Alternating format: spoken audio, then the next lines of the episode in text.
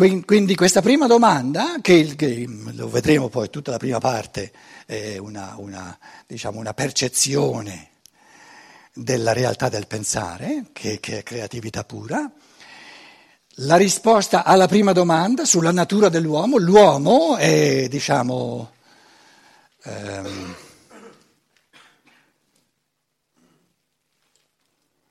è la manifestazione, è il luogo di manifestazione del pensare cosmico. Nell'uomo si manifesta il pensare cosmico e quindi l'uomo diventa un essere spirituale grazie al pensare eh, lui stesso, capace, ha la potenzialità di far scaturire, di creare, di far sorgere artisticamente, creativamente, individualmente mondi a partire dal pensare.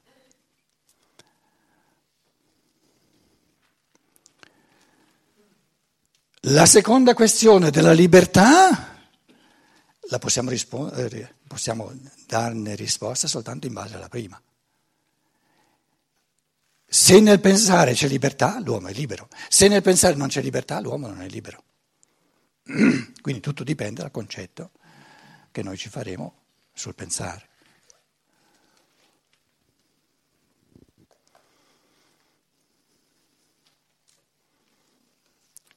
Dicevamo, quando uno ha una percezione e eh, per automatismi sorge una rappresentazione, eccetera, ci stavamo dicendo questo non è un pensare, sarà un arzicocolare, sarà un fantasticare, ma non è un pensare. Useremo eh, naturalmente nel, nel, corso di questi seminari eh, tutta la gamma di sinonimi, tutte le sfumature del pensare. Um, io ne ho scritte una quarantina. In tedesco ci sono anche tante, ve le leggo tutte 40. Pensare, riflettere, ragionare.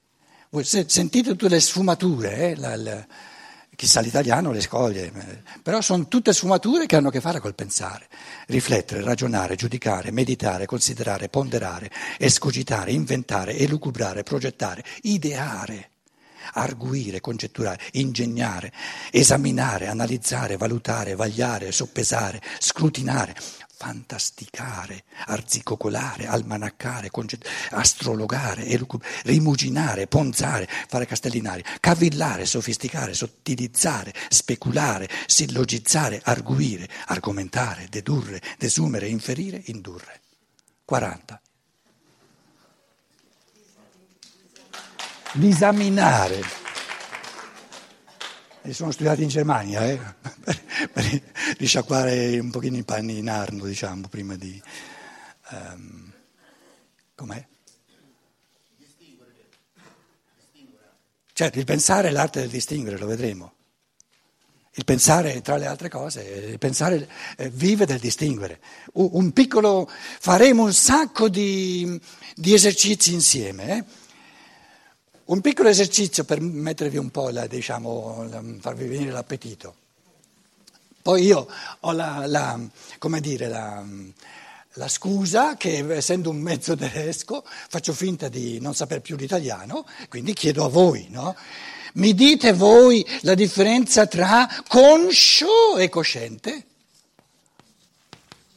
Io non lo so più, cosciente. È la stessa? È esattamente la stessa? È esattamente la stessa cosa?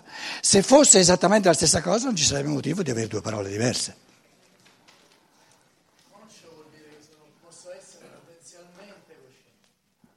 Conscio vuol dire, spiegano un pochino più, dai.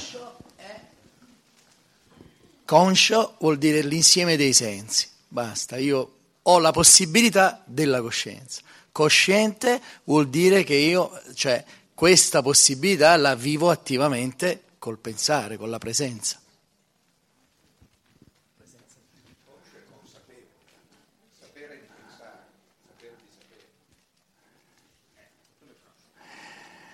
Quando uno si arrabbia con un altro, gli dice ma te sei un incosciente. Si può dire sei un inconscio? Come mai non funziona?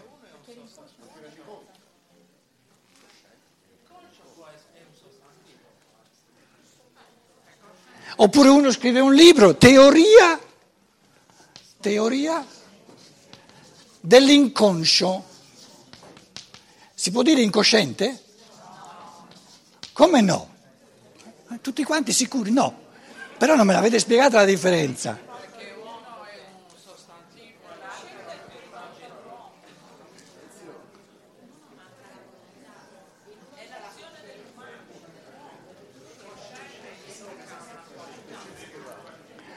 Ah, ma anche conscio indica una qualità.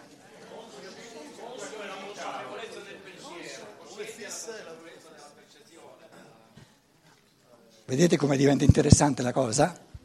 Rudolf Steiner diceva, una delle cose maggiormente provocanti al pensare, che fecondano il pensare, è di fare disquisizioni o di linguaggio. Perché ognuno di noi impara a pensare in base al linguaggio. I tre grandi passi dell'umano che, che, che travalicano diciamo, l'animale sono l'ergersi e il camminare, il parlare, quindi prima viene il linguaggio e sulla falsariga del linguaggio sorgono i concetti, se tutto va bene. Eh? Se no, se uno dorme, sorgono le rappresentazioni automatiche che il linguaggio dà. Quindi nella formazione dei concetti in base al linguaggio c'è tutta la sfera di libertà, l'uno forma pochissimo di concetti, si accontenta di quello che automaticamente il linguaggio gli dà e diciamo uno dei, dei, dei cammini più, in, più, più interessanti, proprio accattivanti per fecondare, per provocare il pensiero e di andare a vedere cosa c'è nel linguaggio. Perché il genio del linguaggio è anche un genio del pensiero e non si può fabbricare un linguaggio senza metterci dentro tutta una struttura, un'enormità di concetti, di, di diciamo, un, un cammini di pensiero. Allora, io da buon, buon tedesco vi dico, adesso non, non vogliamo approfondire più di tanto, cosciente è una qualità dell'uomo, conscio si può dire di tutte le cose, ma non dell'uomo.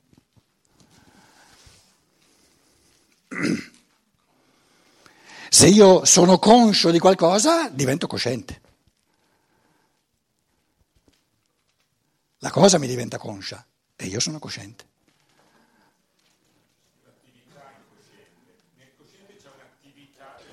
Dell'uomo, di conscientizzazione, di conscientizzazione.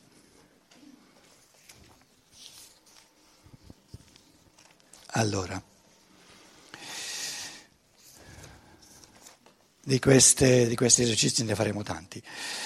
Eh, l'altra questione è la seguente. Può l'uomo, in quanto essere volitivo, quanto essere che vuole, essere volente, attribuire a se stesso la libertà, oppure questa libertà è una semplice illusione che gli proviene dalla circostanza che egli non scorge i fili della necessità ai quali la sua volontà è altrettanto sospesa quanto un fatto naturale qualsiasi. È libero l'uomo o no? Questa domanda non è evocata da una costruzione artificiosa di pensiero, perché anzi in una determinata disposizione dell'anima essa sorge in un modo del tutto naturale dinanzi a questa. Quindi un essere umano che non si è ancora posto la, il grosso quesito della libertà è un bambino, ha dormito finora.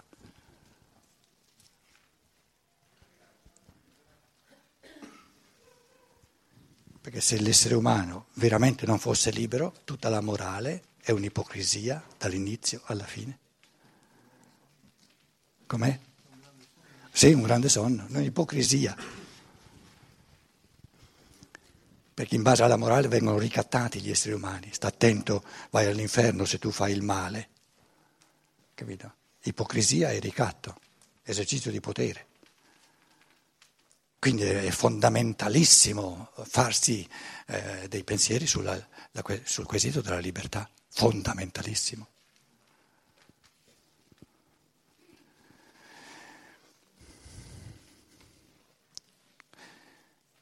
E si può sentire che mancherebbe all'anima qualcosa di quello che essa deve essere se non si vedesse posta una volta nella vita, con la massima possibile serietà, di fronte alle due possibilità, libertà o necessità del volere. In questo scritto dovrà essere mostrato che le esperienze, io qualche volta vario un pochino eh, la dicitura per agguagliarlo al tedesco, che ho qui a sinistra, in questo scritto dovrà essere dimostrato che, come, che, che, che differenza c'è tra mostrare come e mostrare che?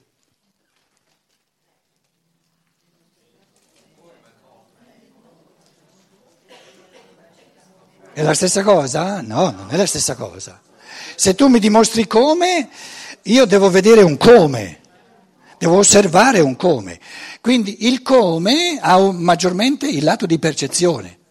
Invece se tu, se tu, mi dimostri che, allora devo stare attento perché mi, mi esprimi un pensiero, devo cogliere un pensiero. Quindi man mano che andiamo avanti vi renderete conto voi stessi, anche senza che io continuamente interrompa diciamo, il filo de- della lettura, che certe, diciamo, certi, certi, scelte di traduzione non calzano col pensiero se, se il traduttore fosse veramente pulito. E non c'è bisogno di, non c'è neanche bisogno sempre di vedere il tedesco. Basta chiedersi, il pensiero è del tutto pulito o no? Tu non puoi non puoi mostrarmi come le esperienze dell'anima, eccetera, eccetera. Non puoi dimostrarmi come, mostrarmi come. Devi mostrarmi che. Non è qualcosa che io devo vedere a livello di percezione sensibile. Che le esperienze dell'anima che l'uomo deve fare in seguito alla seconda questione, al secondo problema, dipendano dipendono dal punto di vista che egli è in grado di prendere nei riguardi della prima, della prima questione. Eh, mostrare come eh, la, la, presa di posizione rispetto alla verità dipenda, dipenda o dipende? Se io dico come, allora dico come dipenda. Se io invece dico che, dimostrare che dipende. E in tedesco c'è che dipende. Quindi tenete presente che ci sono un sacco di congiuntivi in italiano mm, che ment- il congiuntivo è, mette tutto un po' in forze, capito?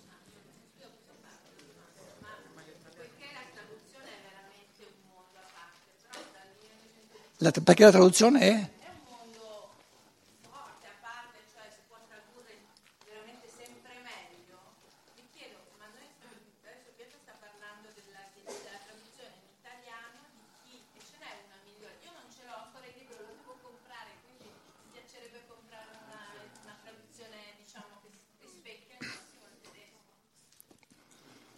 Allora, facciamo una parentesi. Finora, diciamo, una traduzione meglio che si può non c'è stata in Italia, anche perché la cosiddetta antroposofia, eh, senza voler offendere nessuno, se siamo sinceri, è stata presa in un modo un po' settario non abbiamo avuto uomini, né in Germania né in Italia, capaci di affrontare la cultura ufficiale, di entrare in dialogo, senza mandare a ramengo tutta l'antroposofia, e quindi diciamo, è stata cons- coltivata in una cerchia ristretta, un po' tipo di setta. Ora, se voi ponete il quesito, e sarebbe veramente una cosa importantissima che sorga, io vi dico, per fare una traduzione cosa non perfetta non ci sarà mai, perfetto è solo il tedesco, no? non si può fare una traduzione perfetta in tedesco della Divina Commedia, non esiste. Il meglio.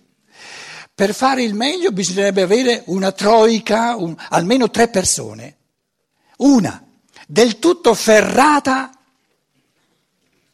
nel pensiero e non dico un filosofo, perché abbiamo tanti filosofi che in, chiave, in fatto di pensiero non, hanno imparato, hanno letto tanti filosofi, ma non...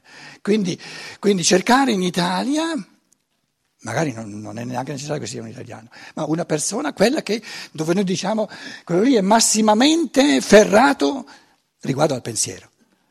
Poi una seconda persona assolutamente ferrata in tedesco e una terza assolutamente ferrata in italiano. Però non basta una persona assolutamente eh, ferrata in italiano che non abbia del tedesco nessuna, nessuna idea, perché allora ti può dire va benissimo in italiano ma non sa se corrisponde al tedesco. Quindi dovrebbero essere due persone che sono ferrate in tutte e due le lingue, una massimamente in italiano e, e quasi ferrata in tedesco e l'altra all'opposto. Soltanto questo tre tipi di una, una persona sola non, non basta, non basta. E questo non c'è stato. Non c'è stato perché non... Dove avete visto voi, dove avete percepito in Italia, non a livello di un singolo individuo nella sua, nella sua cameretta, ma proprio a livello diciamo, di, di, di corrente, una passione per la filosofia della libertà, non c'è stata. Eh, io vorrei accenderla, perciò stiamo, già, già, siamo al punto da dire, da, da, da farci delle domande, cosa, quali sarebbero i presupposti per avere una traduzione della filosofia della libertà che a tuttora non c'è, il migliore possibile. Manco, manco ci troviamo due volte e siamo già a questo punto qui. E sono ben contento perché è proprio questo, io vorrei accendere in Italia una passione che finora non c'è stata per questo testo fondamentale nell'umanità moderna. Una volta venne chiesto a Steiner, dottore, cosa sarà rimasto di lei, cosa rimarrà di lei fra mille anni? E lui rispose, la mia filosofia della libertà.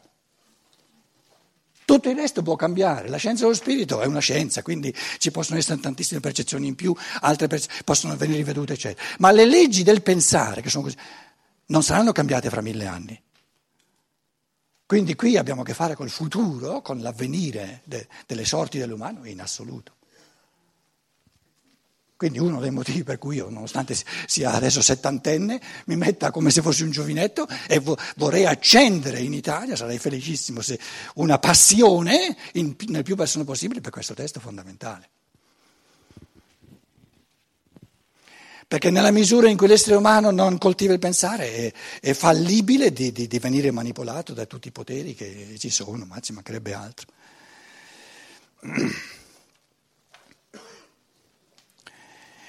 si tenterà di dimostrare che esiste una concezione a proposito dell'entità umana, una concezione a proposito dell'entità umana. Buttate via a proposito una concezione dell'entità umana, Santa Pace. Ma posso io avere una concezione a proposito dell'entità umana?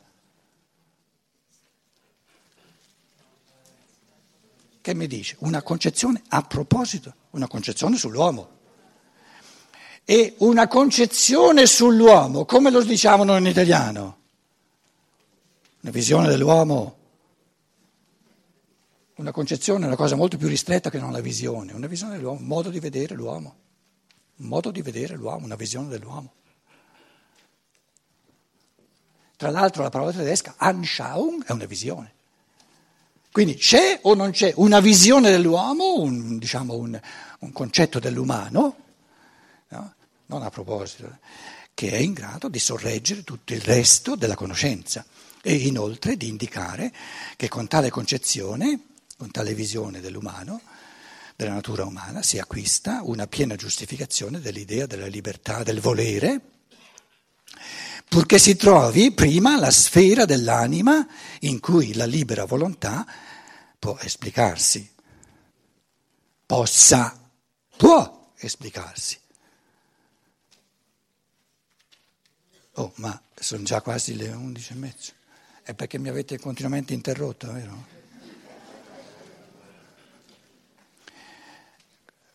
Quanto lunga vogliamo farla la pausa? Un quarto d'ora italiano. Dieci minuti italiani, vuol dire massimo un quarto d'ora, poi ci ritroviamo. Ok.